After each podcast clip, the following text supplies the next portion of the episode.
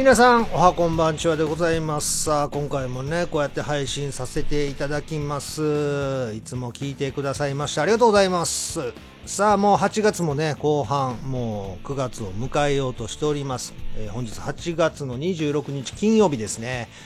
えー、もう夏が終わろうとしてますけど、皆さん夏らしいことをしたでしょうか？まあまだね、コロナの第7波ですか？で、なかなかね、まあ、規制はないとはいえ、まあ、出かけづらい部分もあったりしてとかね、いう方もおられるかと思いますけども、私もね、えー、夏らしいことしてないですよね。特に海に行くわけでもなしに、プールに行くわけでもなし、花火もね、見てないですね。まあまあ、前回の配信でも言いました通り、ちょっと私自身にね、いろいろドタバタ、あごたごたがございまして、えー、休みなく働かないといけないみたいな状況でございますけどもね。まあだから8月特に夏らしいことはしてないですけど、7月にね、一応、まあ、夏関係ないんですけど、映画を見に行ったぐらいですか。はい。まあ皆さんもね、もう、大体の方は見に行ってるんでしょうね。あの、トップガン、マーベリック。はい。行ってるでしょう。なんかね、この間もテレビでやってましたけど、すごい回数見てる人いてるんですね。2回、3回は当たり前。この間テレビでやってたのは18回見に行ってるっていう方いましたね。すごいなと。まあそれもね、通常のやつなのか 4DX とかね、まあそういうのもあるかと思うんですけども、まあ18回ったらそれなりの金額になるなと思いつつも、まあそれだけ皆さんなんかハマってしまうというかね、虜になる映画なんやなとは思いますけども、まあ私はまた1回しか見てませんけど、まだね、上映してるから、いつまでやるんかな、こんだけお客さん入ってたらね、えー、なかなかのロングランでやるんですかね、うん、もう1回ぐらい、まあ僕も見に行けたら行きたいなとは思ってるんですよ。その 4DX とか、ね、えー、実際になんか飛行機に乗ってる感覚になるっていうなんかね、いろんなあのコメントなんか見てると、ああ、ちょっともう一回行きたいなとは思ってるんですけどね、えー、もう皆さんも体験したんでしょうか。まあ一作目、もうあれが僕は何歳？多分中1とかやったんかなあの、当時映画館では見てないですね。あの、レンタルビデオで、えー、近所にあったね、ボンドっていう、もう今はないですけど、レンタルビデオ屋さんで借りて、えー、でそれがねまさかの海賊版でねすごい見づらかったんですよ。多分映画館の中でビデオ回して撮ったような やつで、えー、そのボンドのお店の人もこれ見づらいけどいい？って言って借りた覚えがすごいありますね、えー、けどあれからもう何年？11とかやったら13歳でしょ。もう20 7年前とかそんなん？26年前とかそんなんですよね。えー、もう初回のトップガン何回見たんやろ ?20 回？いや、もう30回ぐらいは見てると思うんですよね。えー、ですんでやっぱりね、オープニングから確かに感動はしましたね。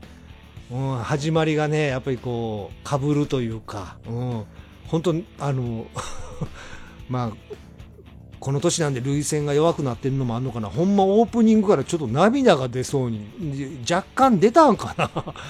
うん。それぐらい本当にねこう、うん、久々にこう 興奮するというかいろんな意味でグッとくる映画でしたね。えー、ね一作目あのメグライアン可愛かったな。もう未だにあの時のメグライアンが大好きですね。えー、そんな私の意見はどうでもいいですか？いいですね。はい。でね、やっぱりトップガンといえばバイク、ね、初回は GPZ900R 忍者、ね、で、今回はまあ H2、うん、が出てましたけど、本当トム・クルーズってね、本当バイクが似合う俳優さん、アクターだな、みたいな。えー、まあ、この作品に限らずね、あの、ミッション・インポッシブルとか、あいろんな映画ね出てますけどもまあ必ずと言っていいほどまあ載ってない映画もありますけど大体バイクが絡んでくるっていうのがねまた一つの、まあ、バイバイク好きのね僕らにしてみたらまあそれも一つ楽しみ何の今回何乗るんやろみたいなのもあるんですけどもえー、皆さん見たことありますかね？トム・クルーズの映画で、えー、ナイトデイっていう映画。知ってます？皆さん。これね、あの、まあまあ、これもやっぱりバイクが出てくるんですよ。これはね、トム・クルーズが乗ってたのは、ドゥカティのハイパーモタードですね。えー、これで、えー、まあ一人ならず、共演のキャメロン・ディアスか、とね、えー、乗ってるシーンがあるんですけども、なんとここ、この映画に、我が愛車でもございます。ゼファー。ゼファーが出てるんです。名前だけですけど。これ何人の方がわかるんですかねあの、まだ見たことないという方はぜひ見ていただきたいんですけど、あの、ゼファーっていうのは名前だけで、実はこの作品の中に出てくる、まあ、半永久的に使える電池があるんですけど、まあ、それをめぐってストーリーが展開していくんですけど、その半永久的に使える電池の名前がゼファーっていうね、バイクじゃないですけど、最初あの映画見た時にゼファーっていう名前が出てきただけでちょっとね、おおおおおおおってちょっと興奮したんですけどね、えー、まだ見てない方はぜひ見てください。はい。名前だけです。はい。すいません、そんな話をオープニングにしてしまいまして。えー、ということでね、今回はですね、前回もちらっと話しました、えー、私のね、えー、ドタバタが起こっておりまして、えー、ウーバーイーツをちょっとやってみたっていうお話を、この後したいなと思います。まあ、あのー、やり始めたんが、一発目あれ、6月の後半ですかね。えー、からやって、まあ、今最近そんなにやってないですけど、まあ、空き時間あればやるみたいな感じで、えー、中にはね、ひょっとしてこれ聞いてる方で、ウーバーイーツ、空き時間にやってみようかなっていう方もね、思ってる方もおられるかと思うんで、まあまあなんか参考になればなと思って。まあネット調べればね、実際ウーバーイーツ配達してる人の記事だ、えー、いろんな、まあ、ブログとか出てきますけども、まあ、僕の感じたことをね、ちょっと今回、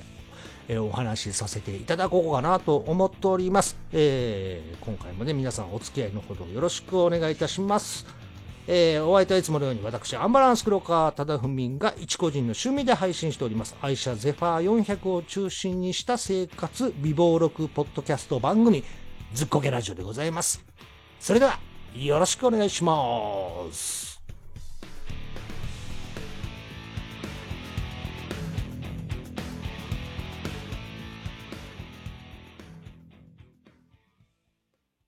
ウーバーイーツの配達をやってみた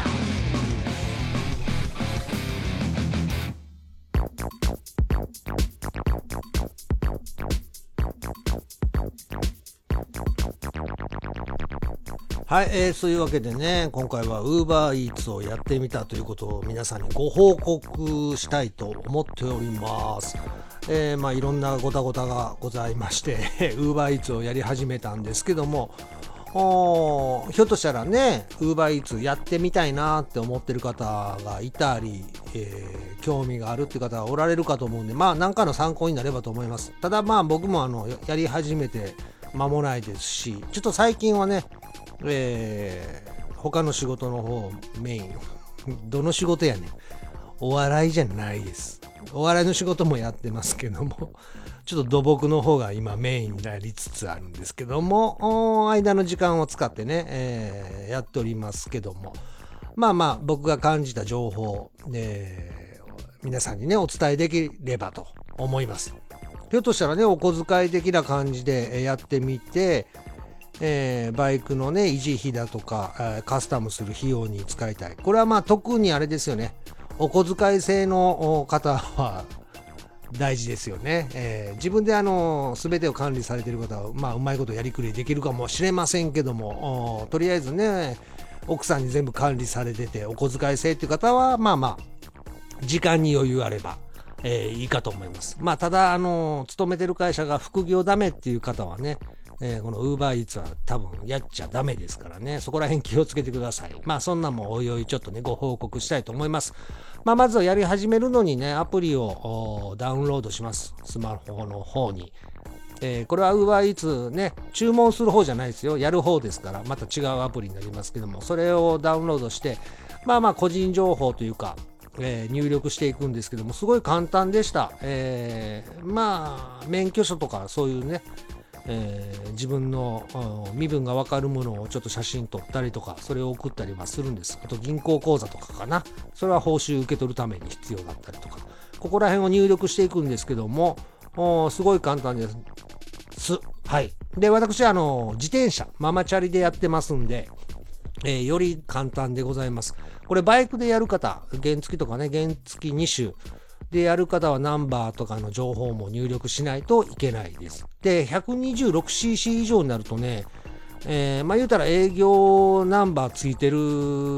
のしか使えないです。あのバイク便とかね、えー、がつけてます。緑ナンバーですね。車だと、軽自動車だと黒に黄色の文字のナンバーとか、あとは緑ナンバーになりますよね。タクシーとか一緒、トラックとかね。えー、ああいう登録してないと使えないですね。はい。えー、ですね、そこら辺はちょっと端折りますけど、調べたらすぐわかると思います。えー、自転車はすごい、そこら辺は簡単に入力できました。で、実際に登録して、うーん、1日以上はかかるか。けど2日目ぐらいからかな。あのもう、えー、向こうからまあ連絡が来て、えー、もうスタートして大丈夫ですみたいな通知が来ましたんで、えー、すぐに始めることにしました。まあその前にあのよくあるね、えー、デリバリーバッグ背負うやつですね。ウーバーイーツってあの緑の字が書いてるバッグ。ああいうなんはあの個人で揃えないといけないです。はい。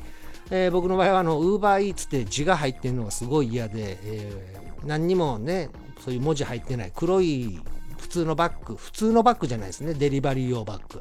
アマゾンなんかで調べたら結構ね、えー、種類豊富に載ってまして、まあその中で、えー、ウーバーイーツのね、正式なバッグよりちょっとちっちゃめのやつにしたんですかね。うん、あまり大きすぎてもっていうのと、あと、背負いたくないっていう。あのうちのママチャリはあの前後にカゴがついてる本当の買い物仕様のチャリンコなんですけどその後ろのカゴに収まるサイズのやつにしました。はい。なんか夏場なんで背負うのもね背中汗びっしょりなるなとか思うともう後ろカゴに、えー、つけてる方がいいなというのとウーバーイーツ、始まった当初か。は結構みんなずっとカバン背負ったままそのうんピックアップするお店なんかにも背負ったまま来たりとかカバン持ったまま入ってくる人がいたんですけど今大概の店はねもうカバンは外に置いてきてくださいという店の方が多いっていう情報があったんでまあ背負う必要もないかと思って、えー、そこら辺ちょっと考えてちょっとちっちゃめのねカバンに、えー、私はいたしました。うんと自分が買ったのは値段的に Amazon で4000円弱ですかね。3000円3800円とか900円ぐらいのカバンに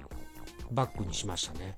はい、えー、なんで登録してまあ2日後ぐらいから、えー実際に稼働ということなんですけども、初日ね、えー、ちょっとでも稼ぎたいっていう気持ちもあったんでしょうけど、朝9時からね、アプリ稼働させて、最寄りの駅まで行きましたけども、もうドア玉30分ぐらい何の連絡もなかったんですよね。で、まあ、うちの近所というか、自分の家から、まあまあ、あのー、近い駅が3駅あるんですよね。えーで、一番近い駅にまず行ったんですけど、そこはまあ、3駅の中では2番目に大きい駅かな。うん、で、そのもう1個の方が、まあ、言ったらターミナル駅、まあ、めあの、なんていうんですか、そこまで大きくはないですけど、JR と私鉄が乗り入れてて、全4路線か。4路線乗り入れてる駅なんですけど、そっちの方に移動したんですね。30分、あの、何にもなかったんで。で、そっち行ったら初めて一発目の、まあ、配達依頼が入ってきまして、えー、それをすぐにね、ドキドキしながら、ポンとタップするんですけど、大体ね、その時に、えー、依頼来た時に、その配達を終えると、これ、こんだけの金額もらえますっていうのが出るんですよね。で、それ一発目いくらやったかな ?600 いくらぐらいか。うん。で、いくらの報酬っていうのと、まあ、どこの店舗っていうのが出てそこプラスピックアップして配達するのに大体これぐらいの、まあ、距離と時間を要するのが出るんですよね。で配達先の住所が下一番下に出てるんですけども。まあ一発目なんでねもう値段見てすぐタップする。その後あれこれどこに配達すんやろってちょっとねそこら辺まだ余裕がなかったんですよやったんですけども、えー、一発目がマクドナルドでした。マクド。うん。あれやっぱりマクドナルドが多いんですね需要的には、えーまあ、当然、まあ、朝マックもありますし、まあ、朝食取る人が多いんでしょうね、えー、僕一発目マクドナルドでそれ取りに行ってで配達しました。でえー、届ける先は、まあ、アプリ開いたら、まあ、マップ自体は出てるんですけども、まあ、よく知らない土地でやるとちょっと不安ですよね。だいたい地図上に自分がいる場所と配達するとこはこうピンが立ってて分かるんですけど、道あんまり詳しくない人はどう行ったらいいんやろうって迷うと思うんですけども、まあ、そのマップ上にアイコンがあってそれをタップすると Google マップと連動してるんですよね。で、それをタップすると Google マップが立ち上がりまして、えー、そこまでの道順も出ます。で、まあ自転車、僕自転車なんでね、自転車の道順、えー、選んで、まあそれやれば、まあまあまあ迷わず行けるっていう感じでございます。えー、そう、だから意外と、うん、知らない土地でもできるなっていうのが第一印象ですね。えー、で、それをやりまして、まあその後、まあまあ、うん、初日な、あんまり、あの、なんやろ、気が張ってて、そこまで記憶ないんですけど、えー、一応ね、アプリ開くと過去の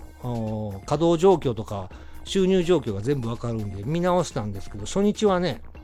えー、アプリ稼働してた時間が9時間43分、約10時間稼働させて配達してました。件数が15件。はい。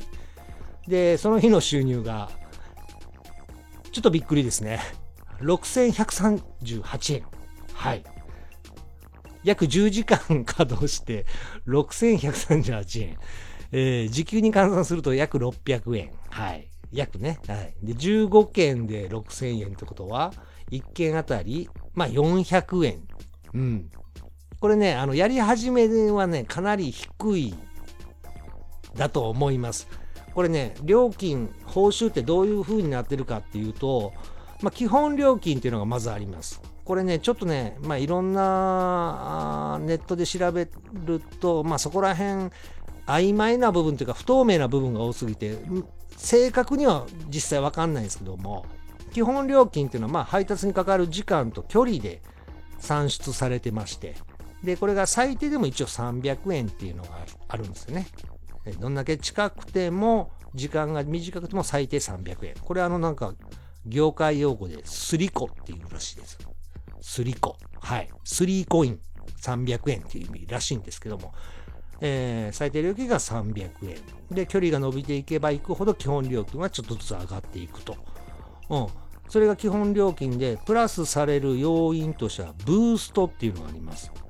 これは配達の依頼が増えてる地域、いやあのお昼とかね夕食のまあまあ依頼が増える時間帯土曜日日曜日なんかはね常にこのブーストっていうのが出るんですよ。これはあのマップ上にねえっ、ー、と1.2倍とか1.4倍っていう表示が出てるんですよね、えー、ですから基本料金かける1.2倍1.4倍の報酬受けれますよっていうのが出るんですね。これがブーストってやつ。はい。でもう一つ。うん。ピーク料金。これはね、リアルタイムで変化するんです。えー、マップ上に表示されるシミみたいな、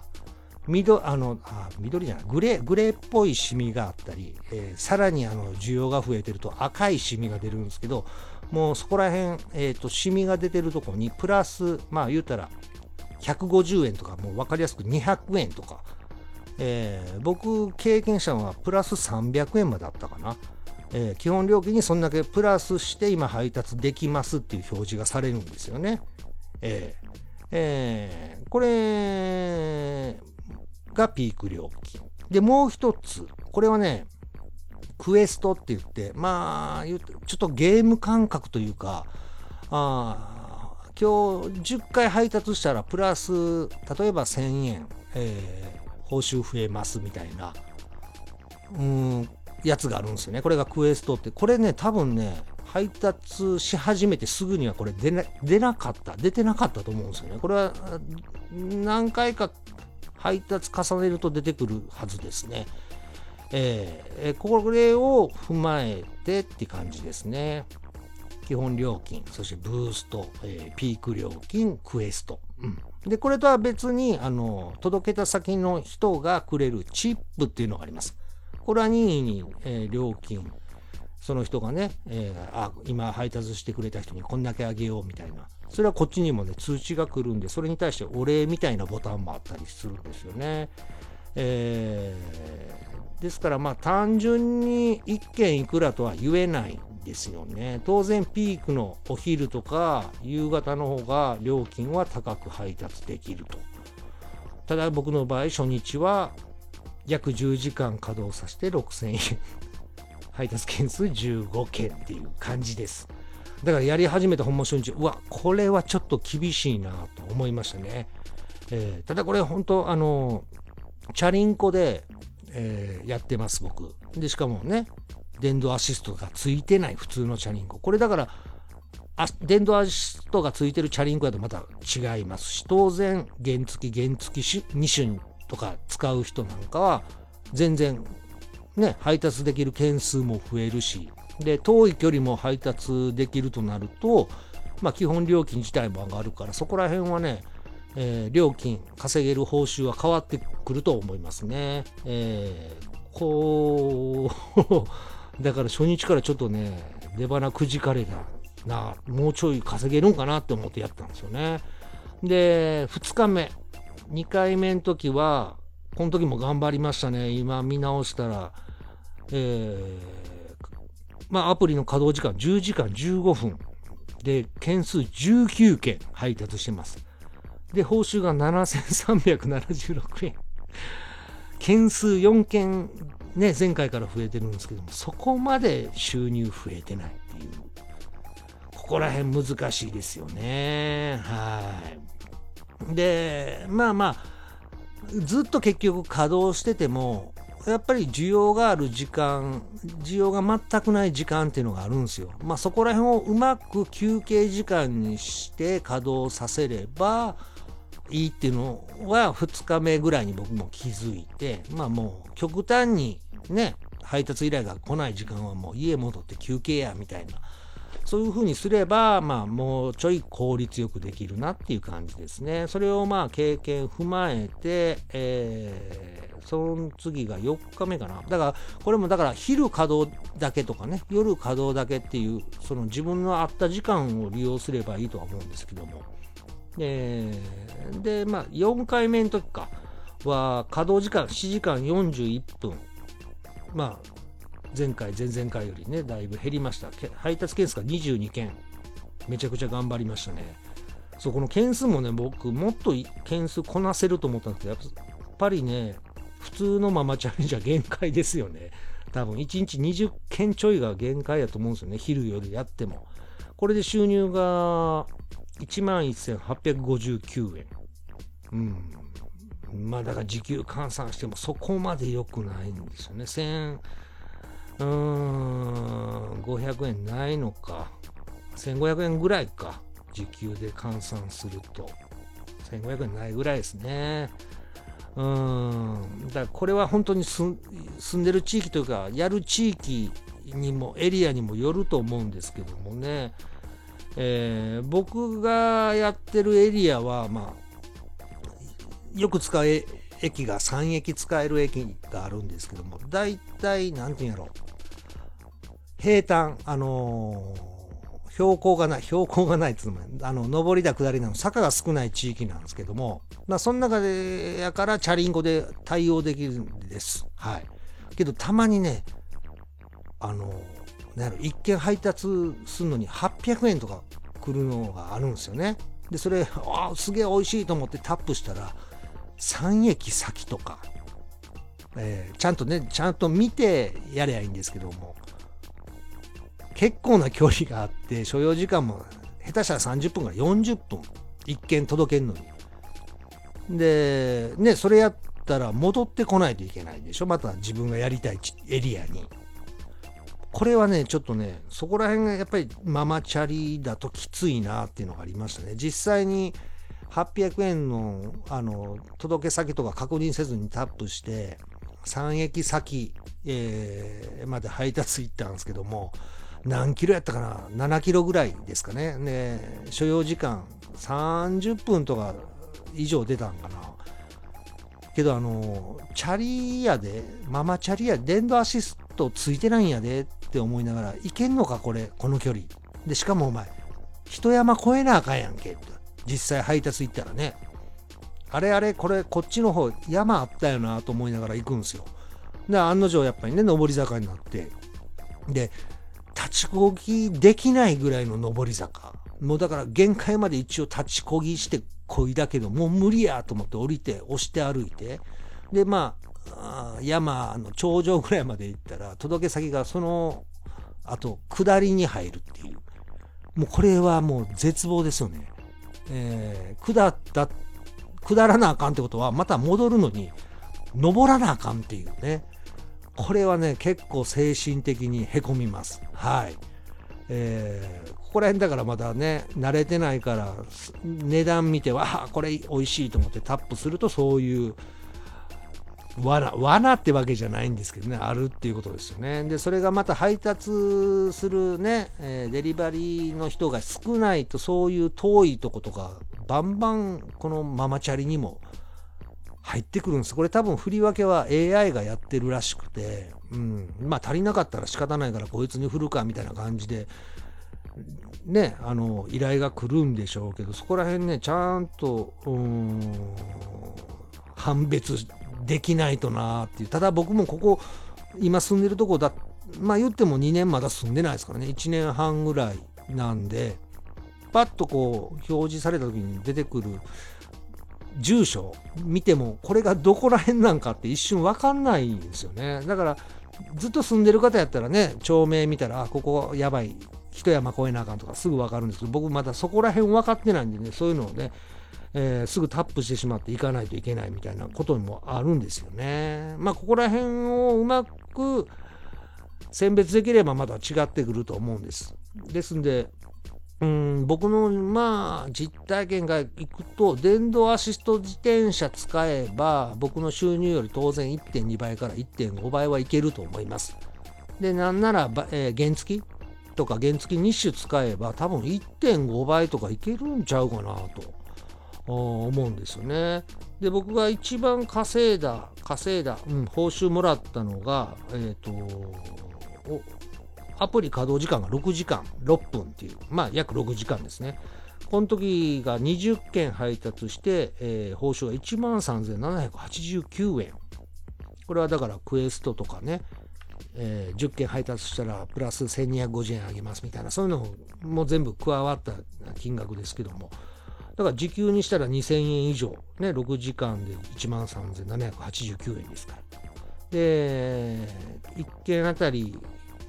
まあ、20件配達して1万3000ってことはまあ600円以上っていう感じ。えー、なんで、うん、これがまあまあ、ママチャリの限界かな。これ、これ以降、この金額は超えてないですね。うん、だからうまいこと休む時間と稼働する時間を使い分けて、えー、で、まあ、距離だなんだを見て、あの、依頼をスルーすることもできるんですよね。えー、依頼が来たらあのピコンピコンみたいな音とともにあの画面上に通知が来るんですけどもあ無理やなと思ったらもうそれ消えるまで触らずにノータッチにするとか何だったらあのバツ印のアイコンタップしたらすぐ消えるんですけどなんかそれはねこれもだから、うん、確かな情報かどうかわかんないですけどネット調べるとそれはあの依頼拒否みたいな感じでそれあまりやりすぎると AI が配達依頼を振ってこないみたいな。まあこれ多分なんか噂レベル AI の判断なんで分かんないんですけどね。僕はもう今はやるとしたらもう距離と、うん、あのなんだろう。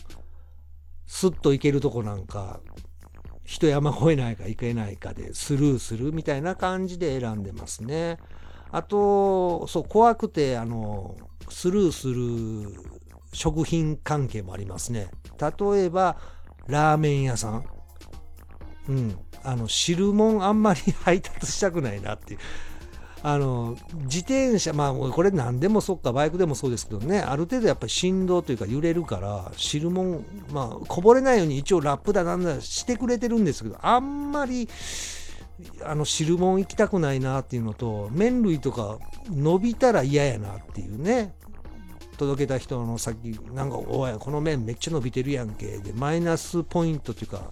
マイナス評価つけられるのも嫌やから、麺類はあえてスルーしてますね。ラーメン屋さんとか。ひょっとしたら丼かもわかんないですよ。それが天津飯やったりね、チャーハンかもわかんないですけど、そこら辺怖くてスルーしてます。はい。で、この時期特にですか、アイスクリームもあるんですよね。アイスクリームの配達あるっていう、まあ、今回初めて知りましたね。この時期にアイスクリーム、まあ、保冷剤だなんだ入れてくれてるとは思うんですこれも怖くてちょっとね、スルーしますね、私。はい。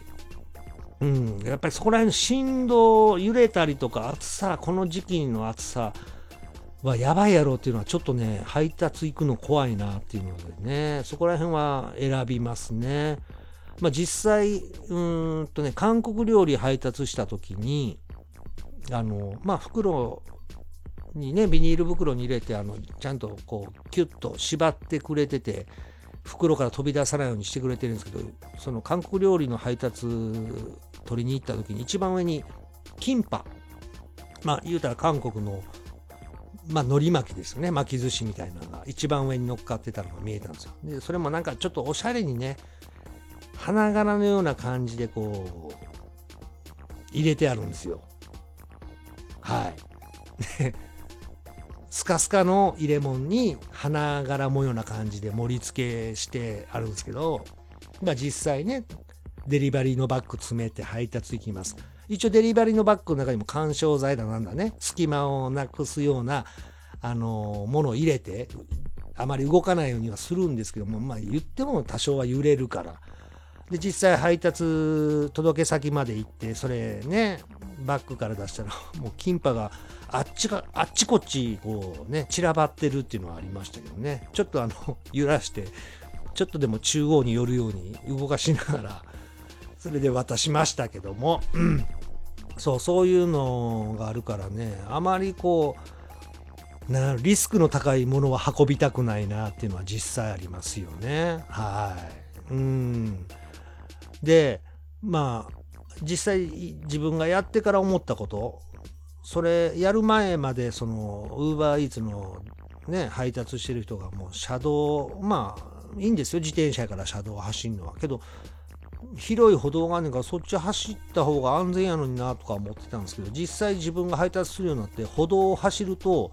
段差が多すぎて言うたら横からの道があるとね歩道が一回ほら下に下がってっていうガタンガタンっていう段差をいくつも歩道を走ると越えないといけない。あれ結構嫌なんですよねやっぱりね、えー、自分が積んでる食品めっちゃ揺れてるやんとか。うわこれ傾いてるやんっていうのがあるとできるだけ凹凸のないね車道の方を走った方がリスクないなとか。あっていうのは感じましたね。うん。あとなんやろな。大変やなと思ったのがタワーマンション。もう40階建てとか50階建てみたいなね。高いのはありますけど。あのまタワーマンションの中でもまあ普通に住んでる方と一緒に入る入り口から入れるとこもあればちょっと高級タワーマンションなんかな。配達の人はそこから入ってたらあかんみたいなタワーマンションがあるんですよ。その配送用の入り口から入って防災センターにまず行って いろいろ書かされるんですよね。どこに配達行くんとか、えー、なんやったら熱も測って。で、そこであの、まあ、入館書みたいなのもらって、それ首ぶら下げて、で、エレベーターも、あの、配達用、業務用エレベーター使ってくださいみたいな。それやるとすっげえ時間かかる。で、初めて行くとこなら、いや、まずどっから入っていいのかわからん。防災センターどこやねんとか。それで結構時間かかったりもするのでタワーマンションも意外と面倒くさいなと思いましたね。うん、あとえげつない量があるとこスタバとかスターバックスね一回スターバックスから依頼が来てまあタップしたらドリンク18個って書いてあって えちょっと待って18個も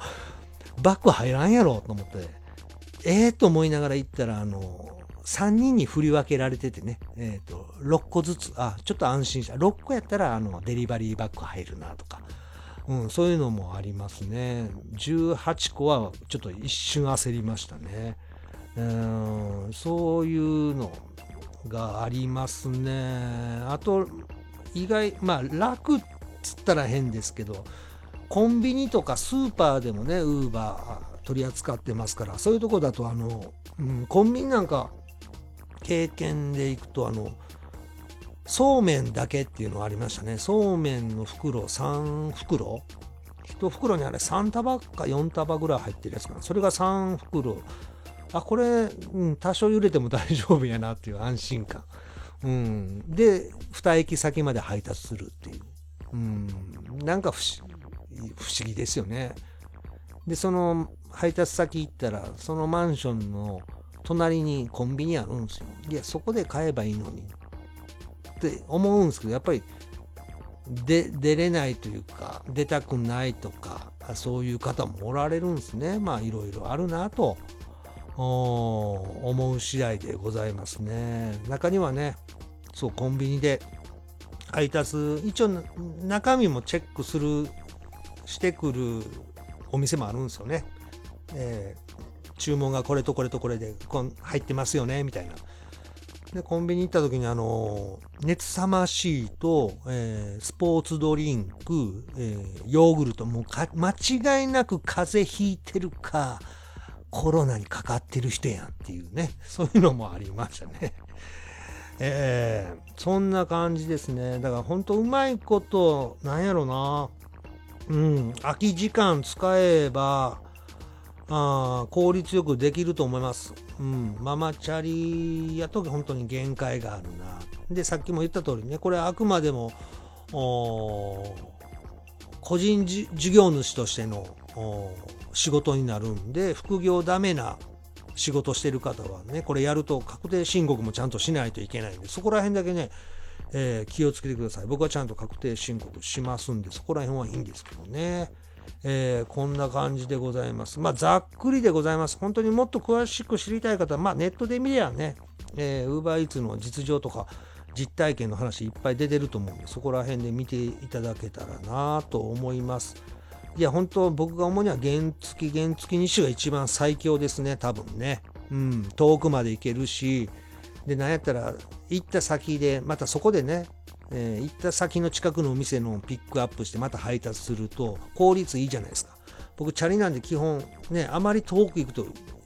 いつ戻れんねんみたいな不安があるんで、常に一件終わると、とりあえず自分のテリトリー場所まで戻るようにはしてるんですけどね。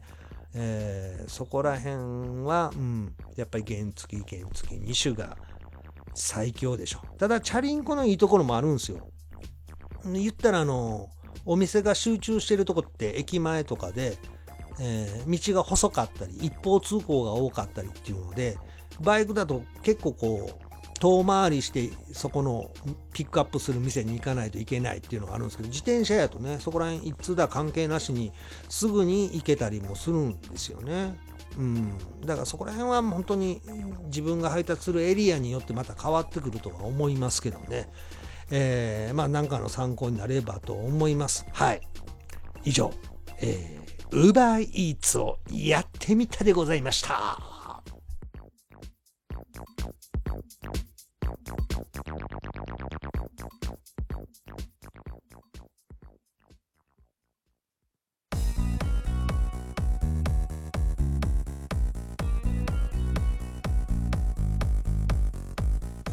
さあ今回も最後までお付き合いありがとうございます。エンディングでございますけどここでお知らせですね。前回エンディングでもちょっとちらっと話しました。えずっこけ T シャツ完成いたしました。イエーイ。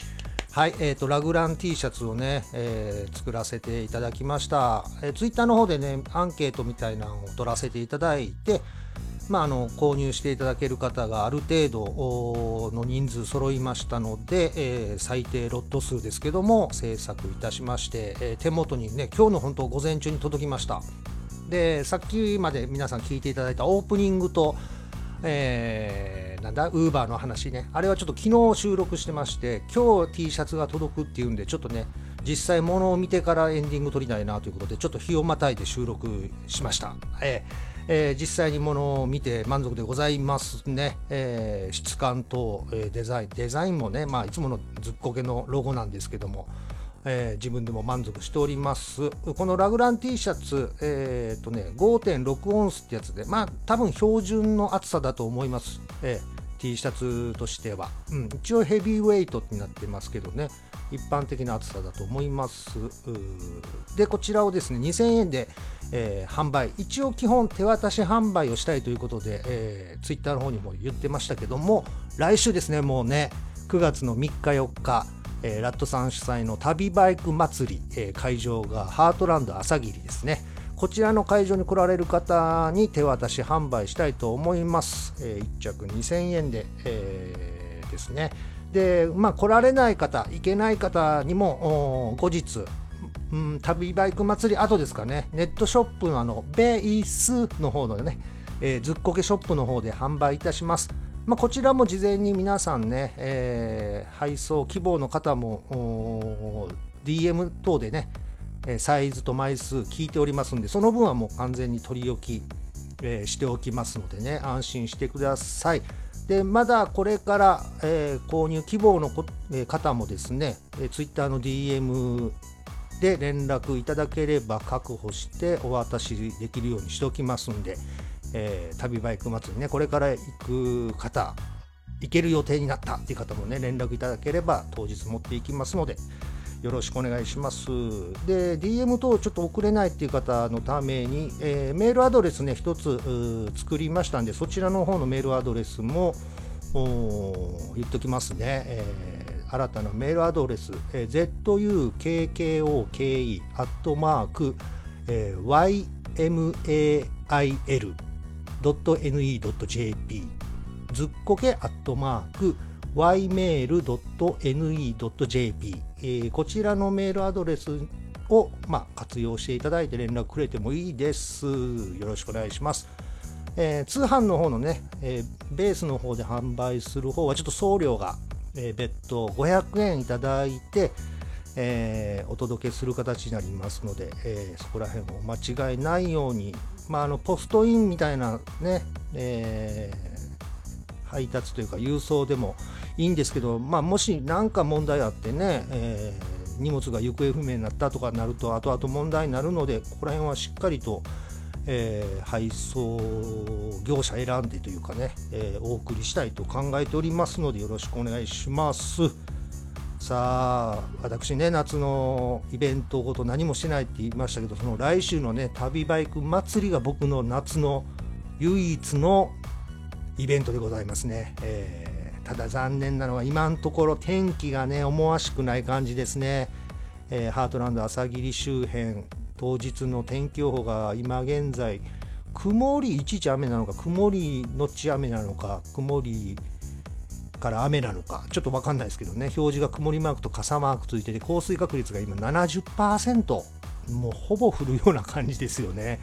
えー、まあまあ仕方がないですよね。まあ雨の中のキャンプもいいんじゃないでしょうか。だから T シャツをね、結構な枚数持っていかないといけないんで、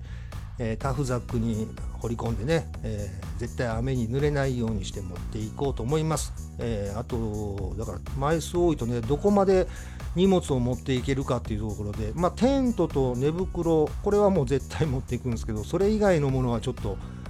積んでみて考えようかな。うん、ひょっとしたら、あの、調理器具関係は持っていかない可能性も。まあ、なんとでもなりますからね、食べ物だ、飲み物は。現地でね、近くのコンビニで買えばなんとかなるんで、